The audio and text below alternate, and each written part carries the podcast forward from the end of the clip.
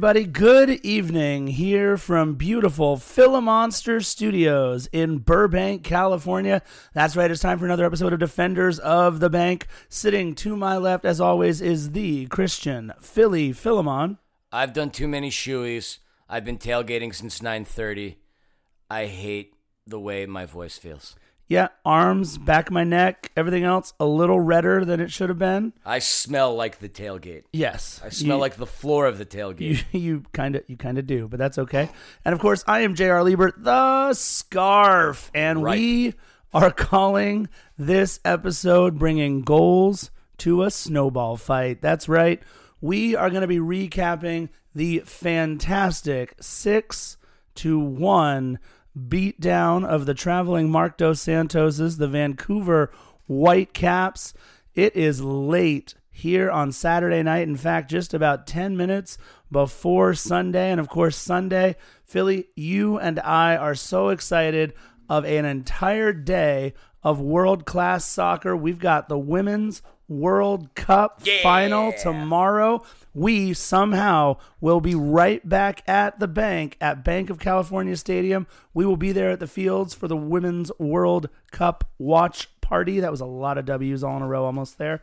And then right after that, World it'll be time Web. to watch Brazil Whip. and Peru. Really excited about this game, Brazil and Peru.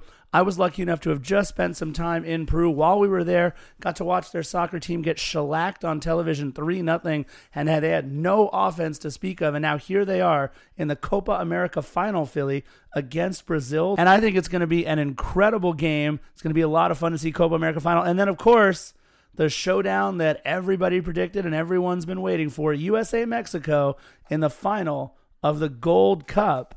After that, that's going to be a, that's a long day of soccer there, Philly. You know what terrifies me is we made a bet with our friends the Twins. Stay tuned for their amazing show that they're going to come out with. And the bet is as follows. Yeah. If Mexico wins, you and I are taking a shoey of tequila. Yeah, that's not appealing to me in the least. If by the. U.S. wins, the Twins. Huh, if the U.S. wins, the Twins. Yep. Surprised I didn't stutter on that. The Twins have to take a shoey of bourbon, Kentucky style. yeah, and I would just like to point out that I'm drinking we, tequila tomorrow. We did not make this bet. You made this bet for us. Well, I make a lot of great decisions for us. I mean, Yes. come on. I, I appreciate that. Thank you. So let's give you a quick rundown of what's going to go on in this episode. First, we're going to have a little this day in LAFC history. Then we're going to have what we are calling the Whitecap recap. Ah, that sounds kind of catchy. I like it. Yeah. And then, of course, we've got our wait What? moment of the podcast and a little preview of our next match at the bank just four days away. The Wednesday showdown, the quarterfinals of the Lamar Hunt U.S. Open Cup against our favorite team to play, the Portland Timbers. The pesky pine trees of Portland. That's that's a solid alliteration there. Pesky pine trees of Portland. Very, very good. You are doing this on very little sleep, by the way. So I don't remember the last time I actually dozed off. That's right. Looking forward to the matchup against Portland. But what I'm really looking forward to right now is getting into this day in LAFC history. Most of you will be listening. In fact, all of you, because we're not going to finish recording this episode in the next six minutes. All of you will be listening to this episode at least not until July the 7th. And we've got a couple very special things that go on on July the 7th. First, in 1995 a young goalkeeper by the name of Pablo Sisniega was born. That's right. Tomorrow hmm. is Pablo Sisniega's birthday. The kid was born in 1995, Philly. What were you doing in 1995? I was living in Germany. I was a freshman in high school. I was still mourning the fact that the Knicks lost game seven of the NBA Finals to the Houston Rockets. Yeah, I was a lot older than Pablo Sisniega was on that day. Yeah. And a lot sadder, too, for that matter. Well, you know, for that matter, I was 11 years old. I was in the sixth grade. And, And by the way, yes, I know the Knicks and the Rockets played in 94. I was still upset a year later. well, you're upset right now about your Knicks, too, but we won't get into I that. can't This- believe what a freaking landfill that organization is. This is a podcast about LAFC, though, so we're going to move on very quickly. The point is, we're both older than Pablo Sisniega. Also, on the 7th of July last year, 2018, LAFC defeats Orlando City at the bank 4 to 1 behind a brace from Adama Diomande in the 28th and 82nd minute. Latif Blessing and Diego Rossi also score, and that was the World Cup return of Carlos Vela. He subbed on in the 64th minute. It's such a weird thought to think of Carlos Vela subbing into a game in the 64th minute. But what I love most about that game, Philly, the honorary Falconer, my favorite NFL football player, the leg, Johnny Hekker. That's Johnny right. Hekker. My guy. So that is this day in LAFC history. All right, now let's get into the recap versus the Whitecaps. LAFC put the league on notice with their destruction of Sporting Kansas City this past Wednesday. We highlighted that match on our last podcast, which was entitled Kansas City Barbecue. I love barbecue. Great rebound win considering the fact that we lost to a second to last place team in Mile High City a couple of days prior to that. But the nice thing that we still can lay claim to, Scarf, is we still reign supreme as the best in the West. And the best, in the MLS. We feast on the East, and We best the West. Carlos Vela continues his quest of becoming the league's MVP. Boy, did he make a statement today. Oh, yeah. Out of the top five scores in the MLS, by the way, we have two LAFC players on that list. Carlos Vela is still the Golden Boot candidate. I'm going to have to update the numbers here, but as of That was the intro this to this, Yep, yep, yep. 17 goals. We'll update that in a bit. But after a brace on Thursday night, 4th of July, against Toronto FC, the Carsonian Lion actually started catching up to Vela. That, but he did not catch up to his equipment manager. That was in that game. It was Zlatan Ibrahimovic that scored those games. Oh, that was hilarious. Again, we'll highlight that anyway. But Diego Rossi, yes, the man who scored the first goal against the Sounders, he's in fifth place with nine at the time I wrote this intro. Of course, I'm going to update that. It's there's a lot of updating. But in case you're wondering, rounding out the other spots, Wayne Rooney and Josef Martinez. They're pretty good. Yeah, they're, they're they're decent. Now, Marc Dos Santos returns to the bank with his Whitecaps team in 10th place and with half of what LAFC has in points at 20. After 19 games, their record stands at 4, 7, 8 with a minus 4 goal differential scarf. Philly, we did not help that goal differential tonight for them. It did not get better for Vancouver. No, it most certainly did not. Yeah, looking at the last five games for the Vancouver Whitecaps, they're just one, three, and one in their last five games. Look, they had a nice win over Dallas, but in the four games since, they managed three ties and then a real heartbreaking loss for them. Seattle scored in the 96th minute. We're talking six minutes into stoppage time. Look, Six minutes, Dougie Fresh, you're wrong. or Kelvin Leerdam, you're wrong. That's right. Vancouver, On, on. you know, they play this grinding physical style. We saw that again tonight. Lots of fouls, including a red, which we'll talk about a little bit later on. But you know what? Marc Dos Santos has found a way to keep the Vancouver Whitecaps in every single game they play. This was remarkable. Looking at their record over the first 19 games, that doesn't include this game, and that's why this stat is going to be even more remarkable. Over their first 19 games this season, only one game that they have played all year has been decided by more than one goal, and that was a 2 0 loss to Carson. Every single game other than that, they've either been tied or won or lost by just one goal. This is a team that's been held scoreless six times this season already and have only held teams to a clean sheet three times. You know, with LAFC having just played a couple of days ago, you know, they used a bunch of different players in that game, including Lee Nguyen, Fito, and Mohamed El Munir. And what a run. Philly, can we just take one more time? What a run that was by Mohamed El Munir for the goal in that last game. That was absolutely incredible. Got to remind the fans. I mean, we were all upset to lose the number one draft pick, Joao Moutinho, to Orlando City. But this season, Mohamed El Munir has more goals than Joao does on Orlando. Absolutely. Look, LAFC in their last five, of course, 4 0 and 1, and their only blemish is that loss to Colorado 1 0. They have a plus nine goal differential in their last five games. Something's telling me that's getting a lot better after this. But Philly, the last time we saw these two teams, they played each other in Vancouver April 17th. Oh, yeah. And I mean, going into this game, before we even go into that recap, the advantage truly did go to Vancouver in the sense that they had fresher legs than LAFC because they hadn't played since June the 29th.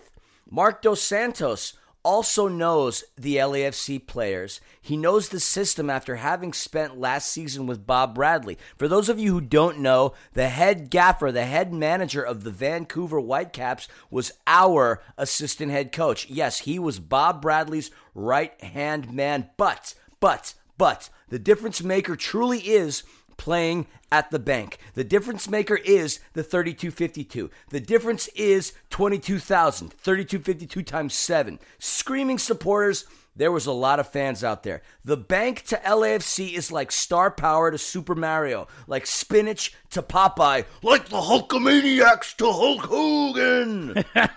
oh, whatever voice I had left kind of went away on that one. But you mentioned it earlier, Scarf. The last time these two met, April 17th, Two days after y'all procrastinated and filed your taxes, LAFC happened to take its first international trip of the season as they headed over to Vancouver and through to BC Place to face our old assistant manager, Marc Dos Santos. In what we viewed as a toss out game, it turned out to be our first loss of the season. A shocking loss, considering the momentum we had built up to that point. Fresh off of the dismantling of DC United on the road and newcomers FC Cincy. Shocking. It also was the first game of the season in which we didn't utilize our regular lineup. That is for sure. The forward situation was left the same as Bradley started Rossi, Ramirez, and Vela up front. The midfield saw a slightly different lineup when Peter Lee Vassell got his first start of his MLS professional career. By the way, real quick, shout out to Peter Lee Vassell tonight. He was wearing a really sweet pink shirt. We saw him down on the, the field level. The guy looked good. First of all, congratulations too to Peter Lee Vassell. An incredible Gold Cup showing. I thought he was consistently one of the top two players on that Jamaican team, and they didn't even start him for a couple of the games. I could not figure out what they were doing. But the free kicks and the corner kicks that we saw from Peter Lee Vassell, his pressure that he kept putting on the offense, or excuse me, on the defense during the Gold Cup, really made him stand out for Jamaica. So, want to give a little props there to Peter Lee Vassell, as you mentioned him. No doubt. The difference in the lineup Nico, three umlauts. Hamalainen. Danilo Silva, Shaft Brewer were in the back line for this matchup. Oof. It was still a game in which we dominated possession, but due to lousy turf and the fact that we had so many matches in so few days, we had a match on the 13th in which we beat FC Cincinnati. Then this midweek matchup on the road, only to be followed a few days later while we were getting ready to greet the Sounders at home. I get it. That match, Bob wanted to rest our regular starters. We highlighted this on an earlier podcast. He sat down Jordan Harvey, Steven Beitashour, Walker Zimmerman. I don't even know if he made the trip, and obviously Kaye. And it was expected that things wouldn't be normal. But considering how poorly Vancouver had been playing up to that point, and the fact that this was to be considered a rebuilding year for Vancouver under Marc Dos Santos, the loss was really shocking. LAFC couldn't get anything together in the 27th minute. Scarf. Hwang In-beom. Thank you scored the game's only goal. By the way, this kid, real quick, I don't want to like praise him all too much, but this is a kid that was getting considerations from teams in the Bundesliga. Werder Bremen was the biggest club in the Bundesliga that was considering him. So that this wasn't a guy to sleep on, nor is this a guy to sleep on, period. But despite dominating possession, despite having more shots, despite having accomplished more than 200 passes, LAFC couldn't muster up a goal in that matchup. So now, comes our opportunity to avenge our loss and really stick it to our old assistant coach. No ill feelings harbored towards Marc Dos Santos. The man had an opportunity to be the top manager at a club. Who wouldn't want that offer? But let's get into the matchup itself. Keep in mind, by the way, ladies and gentlemen, that the U.S. men's national team are still playing. And as a result of that, Walker Zimmerman and Tyler Miller not available. International duty ends for them one way or another after Sunday's Gold Cup matchup versus Mexico. Now, let's get into the lineup. Scarf, tell our listeners who started the game for LAFC. Yeah, so this is fun. You mentioned, by the way, the last time we played Vancouver that Steven Beitashour nor Jordan Harvey did start. That's right. We started a game without those two yet again. We've got the man right now for us back in goal, Pablo Sisniega, San Pablo, San Pablo Sisniega. Sinister Sisniega. That's right. I love this kid. He looks so good out there, except for that first play, which we'll talk about in a minute. We got. Eddie Segura. Hey, look, one of our normal four defenders back there. But I want to talk about a guy at the end of the podcast, Philly, that I'm about to mention. Maybe it was that time in Vegas that gave him a little rejuvenation, but Dejan Jakovic. he clearly wasn't having those two dollar shots at tequila at Oh my Cashman goodness! Field. I, I want to talk about Dejan at the end of this podcast. Mohamed El Munir, and again, oh my goodness, did you see that run by Mohamed El Munir? That might be the nicest goal by a defenseman I think I've ever seen in the MLS. That was beautiful. Tristan Blackmon rounding out the lineup on the back line. Lee Nguyen. Eduard Atuesta and Mark Anthony Kaye not starting Blessing tonight in his normal position started Lee Nguyen, and we'll talk about a little bit of a shift change for Lee Nguyen at about halftime there. Diego Rossi, Carlos Vela, and I was pleased to see Adama Diomande making the start, and that is your 11. We did have a lot of our super subs available. Steven Beitashour, Jordan Harvey. I know they were both in the 18, along with Fito Zelaya, Latif Blessing. I know our boy Philip Ejimadu also in the 18. It was a good looking squad we had out there ready to take on Vancouver. And before we get into the lineup for Vancouver, and I'll run the, through those really quickly, I do want to say I turned to our buddy, Pastor Steve, right behind us, and I said, you know, based on this lineup, it kind of looks like we're playing for a 0 0 tie. I feel like we were really looking forward to Portland. I would like to apologize to Steve for being so completely wrong. And I would like to apologize for to Bob Bradley because I know he listens to our podcast all the time. I would like to apologize to him for being completely wrong. As we will recap this game, a 0-0 tie was not to be had. So again, we lined up in our 4-3-3, but Philly, Vancouver in a 5-3-2. These guys basically parked a Hummer in the spot of a Prius. Quite ugly. the fact that they I don't know. what that plugged so many people back there. I mean, they were basically building the Canadian Wall. Oh, they really were, or the Berlin Wall 2.0, whatever you want to say. But Scarf, Yeah. their keeper. I mean, you're going to go read through this lineup, but I got to say, their keeper today was really impressive. we'll talk more about that later. But Look, Scarfy, it- I'm it trying is- to preserve my voice. I you. drinking I got tea with salt in it. Give the listeners the lineup for Vancouver. I, you know, and, and you're absolutely right. While by I the way. die of tuberculosis It's back here. by the way, Philly has had a cough for the last. He he says it's about a week. It's been like two weeks, maybe even Nine longer. days. If this were the 1300s, we'd be mourning Philly already because whatever he has would have killed him by now. My wife would be a very rich woman if I So passed. their goalie, it's hard to say that their goalie had a really good game after giving up six goals. But I will say that Maxime Crepeau, he had a couple of great saves. This game could have very legitimately have been eight or even nine to one. Touchdown and a field goal. Absolutely. Their red zone defense shored up there in the end. You had Doneil Henry, Andy Rose, who I didn't know played for us for a little bit, but he did in today's game. Shout You out had- Andy Rose. Yeah. you. Erik Godoy, Brett Levis, Jacob Nerwinski, who definitely sounds like a kid I went to grade school with. We had like John a kid I Harris. used to stuff in a locker back in the day. I would never do that. John Harris, Russell Teibert, Wangenbaum, Yordy Reyna, who is fast making my list of players that I don't like, and Lucas Venuto. So yeah, you had mentioned too about Hwang In-beom. Yeah, the kid's good again. Like Werder Bremen in the Bundesliga was looking at him. Interestingly enough, Ali Adnan, they just signed him to a designated player contract Yes. on July the 5th. He set a record for his position in terms of his contract. I was actually looking forward to seeing this young man play. He played the last game on June the 29th, but he was nowhere to be found on that pitch today. Yeah, that was a bummer. Both you and I were talking about that before the podcast. I was looking forward to seeing this guy. You know, let's get into the game recap. And it started out with a bang. Carlos Vela got a foul just outside the box. A beautiful save. And this, again, we'll talk about. Maxime Crepeau had a really good game. A a great shot by Carlos Vela. And it seemed like, though, everybody knew he was going for that upper corner. They cheated over just a little bit. And look, I'm going to use a term, Philly, to describe what happened in the fifth minute, real quick. I thought this would only be used in a hockey podcast.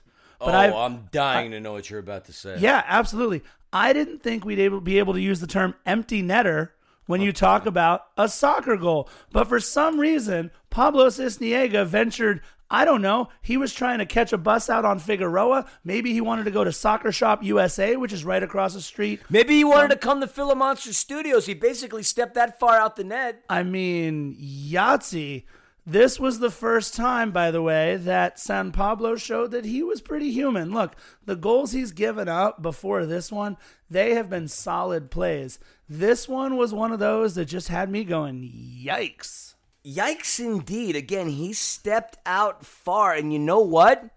Vancouver was there to capitalize on that. I mean, Yordy Reyna had it, took the ball, and it was just a basic little tap, tap, taparoo. That's right. I and it went to the back of the net on the right side. And just like that, we find ourselves in a precarious position five minutes into the game. Pablo Sisniega, somebody that we were talking about with everybody at LAFC headquarters, for example. yes. Those long sleeve keeper jerseys came out. How many conversations do we have? Christian with Cuervos or, or whoever else. Yeah. It was basically like, you know what? We got these keeper jerseys, but whose name would you want on there? Would you want Miller's? Would you want Sisniegas? There were a lot of interesting mixed reactions on there. But after that play, the walk to the Venice Beach boardwalk that Sisniega made, man, if that's the way the game would have ended, blah, Well- is the only adjective that I have to say to describe that. And as soon as they scored the goal, I thought, oh my goodness, this is just like the last game all over again. When Hwang In-beom scored,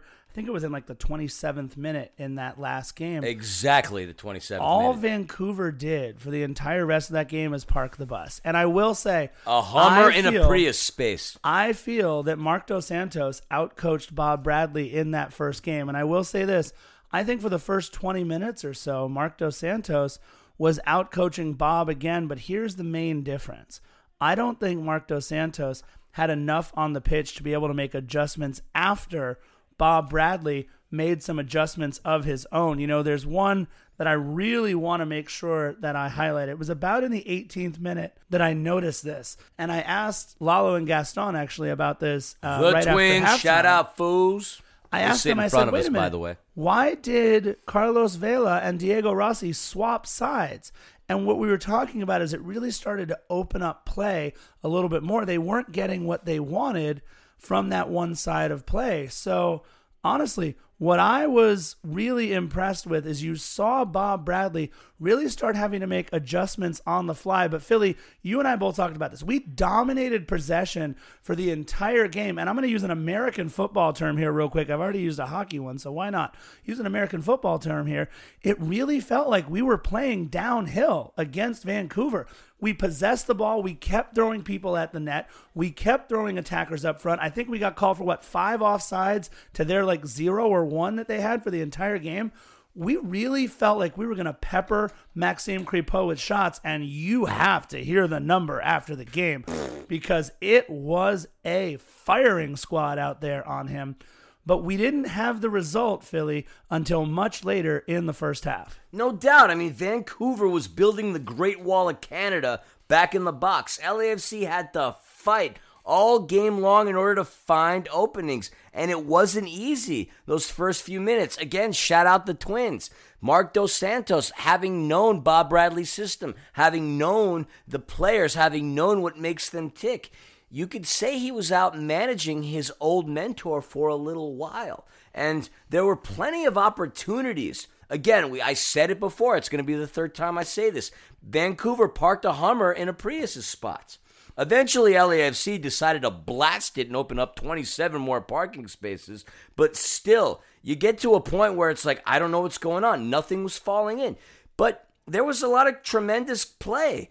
Kaye, having come back fresh off international duty with Canada, he played like a man possessed. He had a couple of opportunities that looked like they would potentially come through. I mean, he, with the exception of one bad pass that he gave through on a counter, he played really, really well. But as we progress along the game, we hit up the 35th minute, and truthfully, this is exactly where LAFC started killing the Whitecaps. Those corner kicks. When I read those numbers to you, those are going to be staggering. Had it not been for the corner kicks, we might have not had the result that we do. But you said this earlier as we were reading the roster lineup. Yes. Shout outs to Andy Rose, the 35th minute off of a corner kick. Own goal. The stadium announcer at Bank of California Stadium said Adama Diomande, and we yelled his name three times, but it definitely looked like an own goal.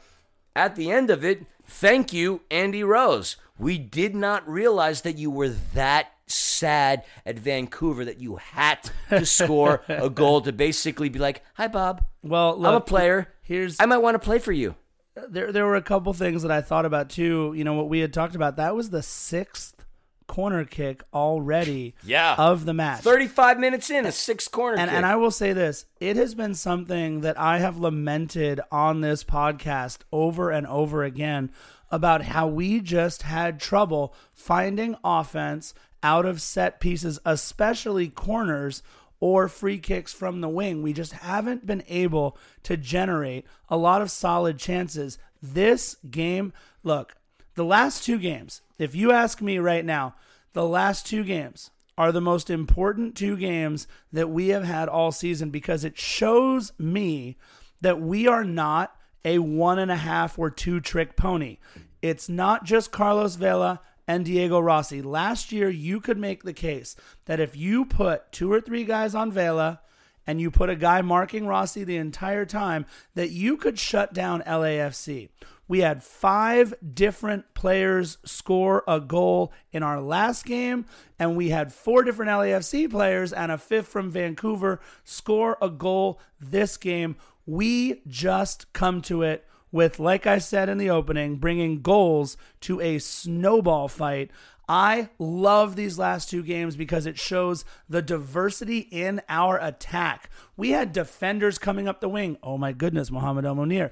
We had set pieces for goals off of set pieces, which we don't normally have. We have goals off of corner kicks. We had goals off of great play, and we have Carlos Vela, and they don't. So you put all those things together, and after that goal, which was made by the pressure of Adama Diomande coming forward in the box, and like the Twins mentioned, they it was zone marking instead of man marking there in the box too. So you had a little bit more running lanes and you had a lot more to happen inside the box. I think again, this is where Marc Dos Santos really started to get out coached and he just didn't have a response for it.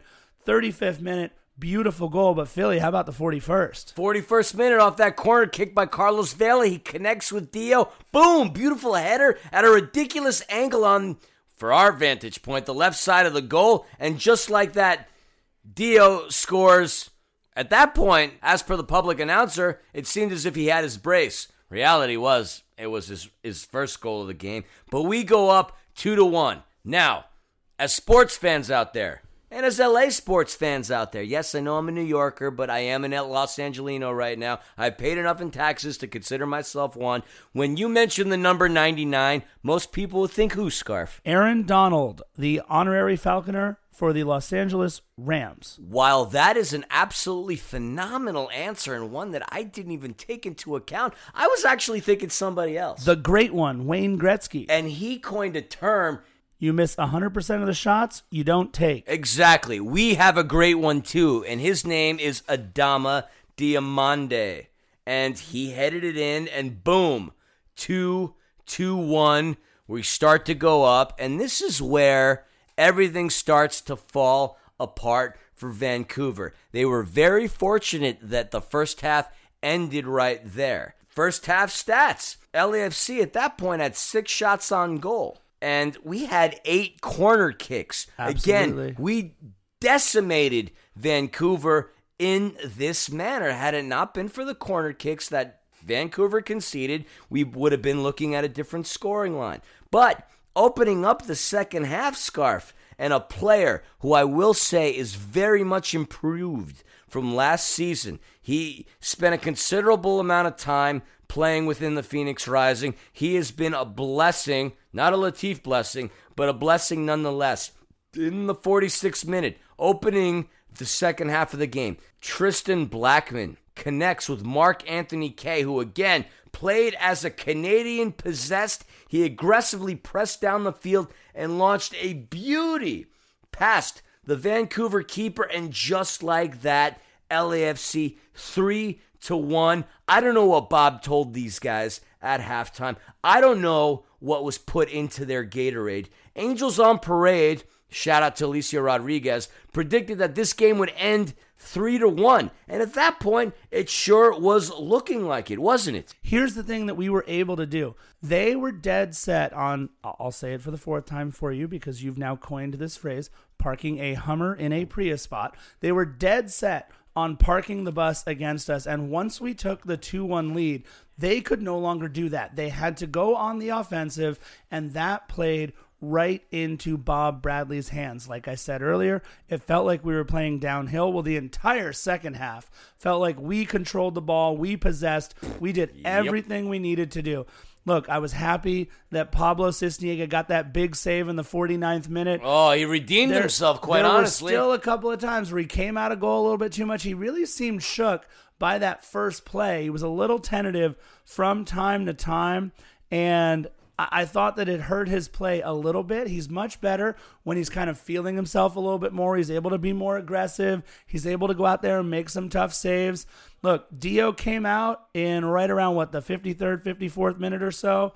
And right after that, Eduard Atuesta. Look, I can't tell you who had a better game today, Mark Anthony Kaye or Eduard Atuesta, but Mark if there was a co MVP for most improved Sure. players, it's these two, Sure. hands down. Nobody even compares. Here, here's my little theory, though. See, Mark Anthony Kaye, he's from Canada. He was playing the Vancouver Whitecaps. They're from Canada.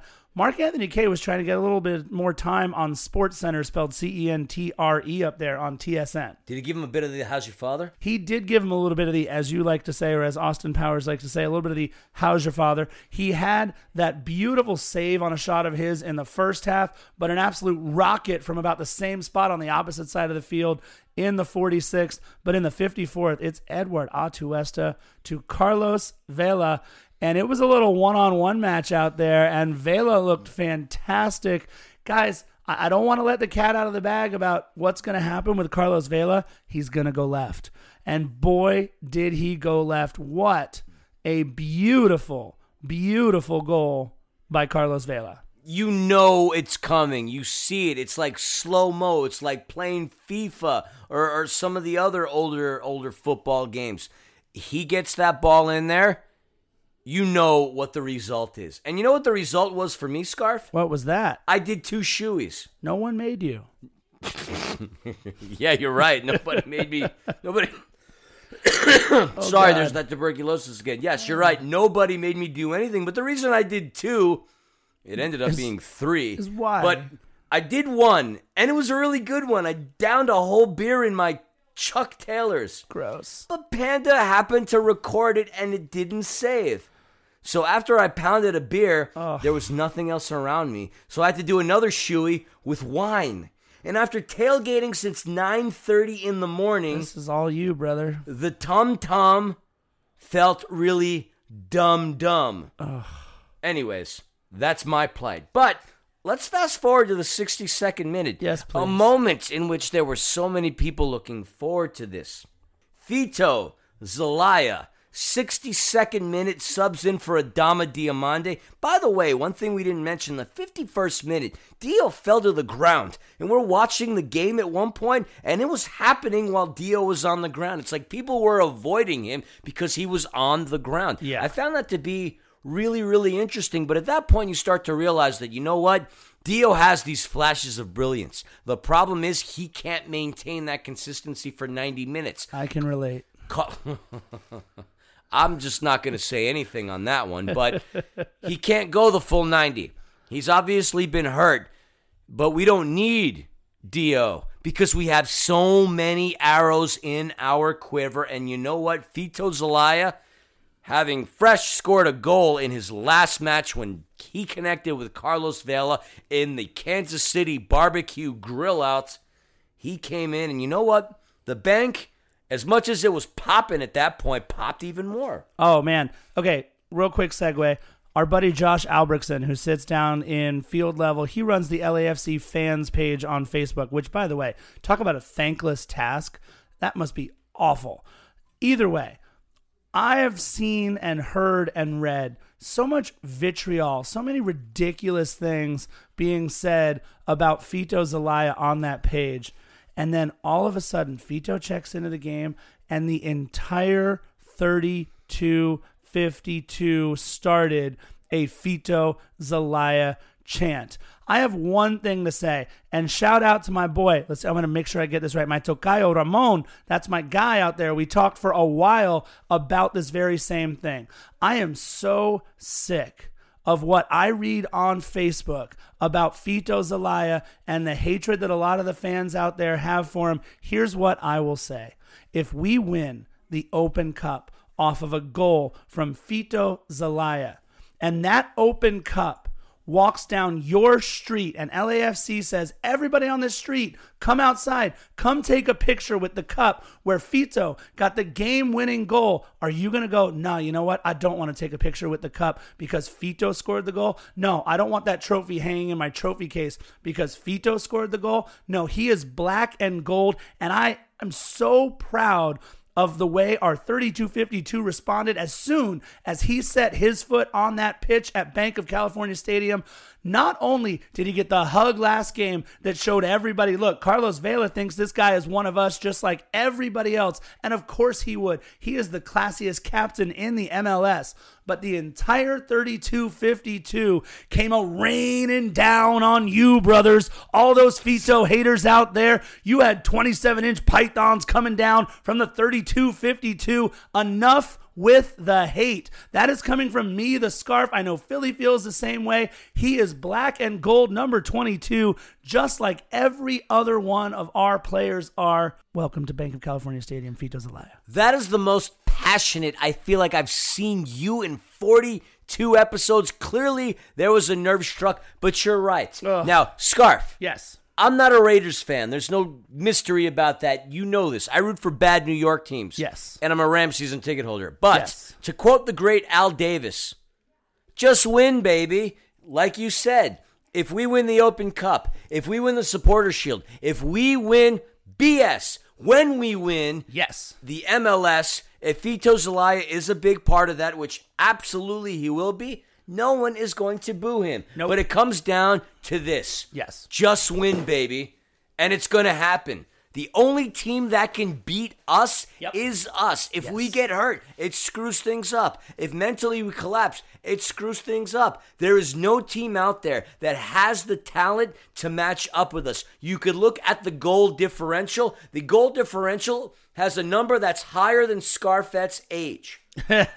Seriously, it's almost to a point where it's going to turn my age ridiculous. We are dominating people. And speaking of dominating, another individual who is dominating is Carlos Vela. Boom! 70th minute. Carlos Vela with a brace. When he has a header off the gloves of the Vancouver keeper, he puts it in the back of the net. His 19th goal of the season. He finishes the game off with 12 assists. Now, we talked about the Carsonian Lion Yes. on July the 4th. He had a brace. Vela was like, you know what?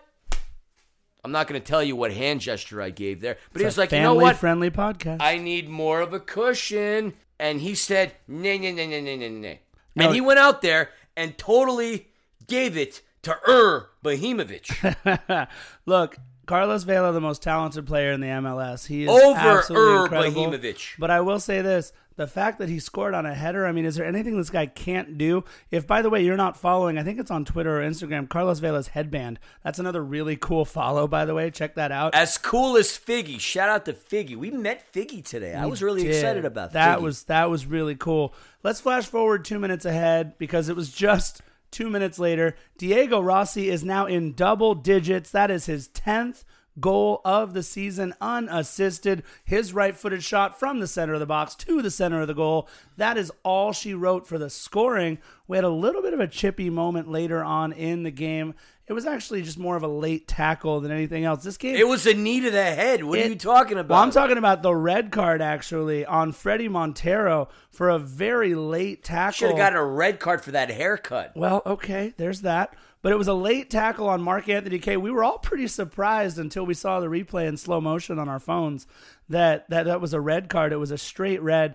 That took any bit of win that was left somehow in the Canadian sales of the Vancouver Whitecaps. Can we also say shout out to Kimberly Caldwell Harvey? What an incredible rendition of "Oh Canada." She is our official Canadian national anthem singer, and of course, the fantastic and beautiful wife to our number two, Jordan Harvey. So I just want to give you some props for that. I've never know, gotten goosebumps scarf from hearing "Oh Canada" ever before. She gives me goosebumps. My arm hairs raise when she sings "Oh Canada," and there's a lot of arm hairs there's there, a lot of arm hair. That's a lot right. of arm hairs there, brother. I, I know Carlos Vela was trying to sneak one more in in about the 88th minute, but He almost had that hat trick. Yeah, I you know, and that and that kind of rounds out our match. There were about four minutes of stoppage time. Not a whole lot to talk about. Yes, Philly. Well, let's talk about that knee to the head that Eduard Atuesta got. Yeah, you know, Eduard Otoes, he was a little testy. You know, my thing is though, he got up, he shoved a dude, he, he got a little it. upset. No, I I love it too. Believe me, he earned Get his, angry, boy. He earned his yellow card, but what amazed me was he got up, he argued about it, he rubbed the back of his head, got upset more, and then fell down on the ground. Look, it's a very, very soccer play there by Eduard Atuesta, but you got to stay down on the ground first. Maybe you'll get the card, you know, back on that knee to the head.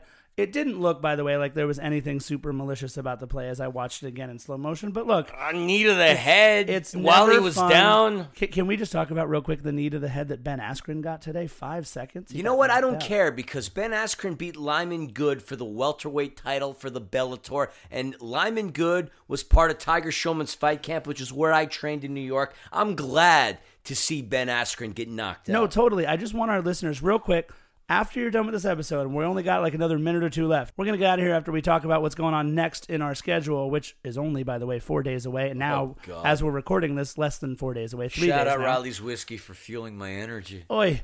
But go Google real quick. Ben Askren knockout. The dude got knocked out in five seconds off of a flying knee. But what was way worse were the two shots that he got hit with on the ground, too. He was already out. Like the arms were frozen. There was nothing going on in Ben Askren's life. And his grandkids felt those couple of shots. So, look, I do want to talk about one other player real quick, Philly, before we get to the stats.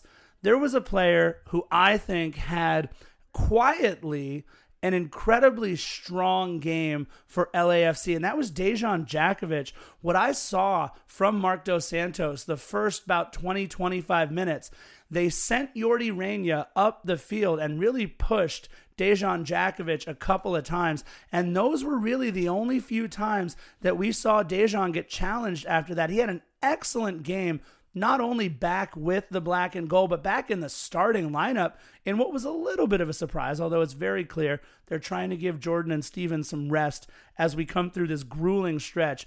I know we are going to have as close to our regular starting 11 out there against Portland, but what a game by Dejan Jakovic. I was really happy to see the way that he played. And then the other little adjustment that I want to talk about is how Lee Nguyen was made more of a holding midfielder in that second half, and that seemed to be where everything developed. It allowed Atuesta to get a little bit higher and get more aggressive. It allowed some of our defenders to get higher and get more aggressive. And look, four goals in the second half.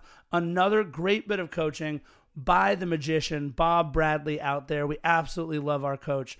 Bob Bradley, and that's pretty much our wrap up, Philly, for the massacre at Bank of California Stadium. No doubt. Let's go through the final stat line so our listeners out there can understand how much we dominated. Yeah. Final score six six, two, Oh, just one. one. Possession. LAFC, 67% to Vancouver's. 33. All right, wait, wait, wait. Ready for this next number, kids? This is going to be, this was awesome. I love this. Our last game, we had 14 shots. Keep that in perspective as Philly lays these stats on you. Now that number 14 comes up again. It does. But the actual shots were 31. You want to talk about peppering? 31. We had a semi automatic weapon out on the pitch. 31 To with Vancouver's 14 five. To Vancouver's goal. five. Yeah, with It's three on goal. Yeah. Where we truly beat them, obviously we peppered the poop out of them, but corners is the difference. LAFC had 10 to Vancouver's. Three. Sisniega, while he did make a faux pas, that's fine, and we're, none of us are perfect, he had two saves. I believe the official Vancouver number of saves was eight. And I will say this about Maxime Crepeau. The game could have been like 10 nothing. He made a couple really good saves. So not only did you give up six goals, but you were also probably your team's best player tonight. Indeed. And that basically wraps it up. We avenged our loss. We absolutely obliterated Vancouver. Welcome back, Mark Dos Santos. But as we normally like to end the podcast, bye bye. That's right. And look, I think that leads us right into our wait What? moment of the podcast. And we did not know this, or at least we didn't think about it until LAFC tweeted this out right after the match. Our wait what moment? How about six goals for the first time in team history? It is really, really nice to be able to win a game, but to win a game while making some history. Six goals for the first time in LAFC history. You better believe that one year from now, when we are doing our This Day in LAFC history segment, that stat is going to come up again. And now, Philly, we look forward to chopping down the timbers yet again. And this one has a lot at stake. We, if we win this game, Philly, against Portland, advance to the semifinals of the Open Cup, where we will face the winner of the vaunted New Mexico United FC versus Minnesota United FC in a battle of the Uniteds. Hopefully, we move on, and I think we will. I think our team, look, our last two games, 11 to 2 is the aggregate for our last two games, a plus nine goal differential. Real quick, how many teams in the MLS right now have a plus nine goal differential? Well, I'll tell you, in the West, the teams that we play, we are the only team that has a goal differential anywhere near plus nine, and just two other teams, your NYCFC and Philadelphia Union in the East, they're both at plus 11. There is nobody else in the league close to that just over our last two games, let alone the entire season. I don't even own a gun, Stacy, let alone many guns, which would necessitate an entire rack. Well, we have the entire rack. And what are we going to do with the gun rack? We're going to keep winning. Look, we said it. We're the best in the West and the best, Best in the in the MLS. MLS. We feast on the East and we best the West. And I'm going to leave you with another one. Yes. We break hearts Oh. and we set trends. By trends, we're talking numbers. Again, this is a team that can only lose because they decide that they're not ready to play. And this is not the vibe. This is going to be a season for the record books.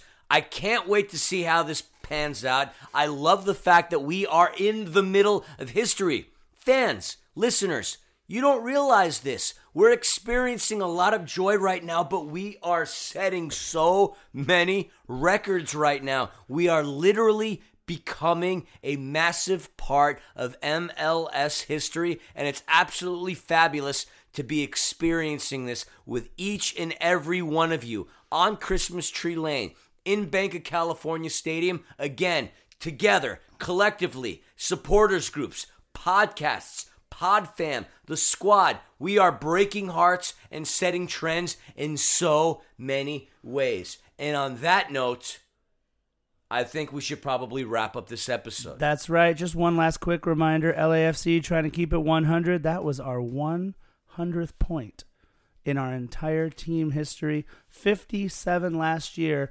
We are already at 43 points in the standings, by the way. We have the exact same number of games played as that team from Carson, but we are nine points clear from them.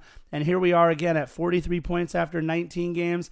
Philadelphia Union at 35 points after 20 games. We have a game in hand on them, and we're still eight points up. The race, if you want to call that, for the supporters shield, we are Usain Bolt, and everybody else is not right now. And with that, look, that ends another fantastic episode of Defenders of the Bank. We want to thank all of you for listening. Hopefully, you're listening to this in the morning while you're getting ready for the U.S. Women's World Cup match. Our women of Defenders of the Bank, the Defender Defenderettes, they've got one more podcast coming about that final. We'll see what happens when the Netherlands take on the U.S. Again, Peru versus Brazil, US Mexico in the Gold Cup. Enjoy a fantastic Sunday of soccer. And that is it from the Defenders of the Bank. You know how we end it. Bye bye.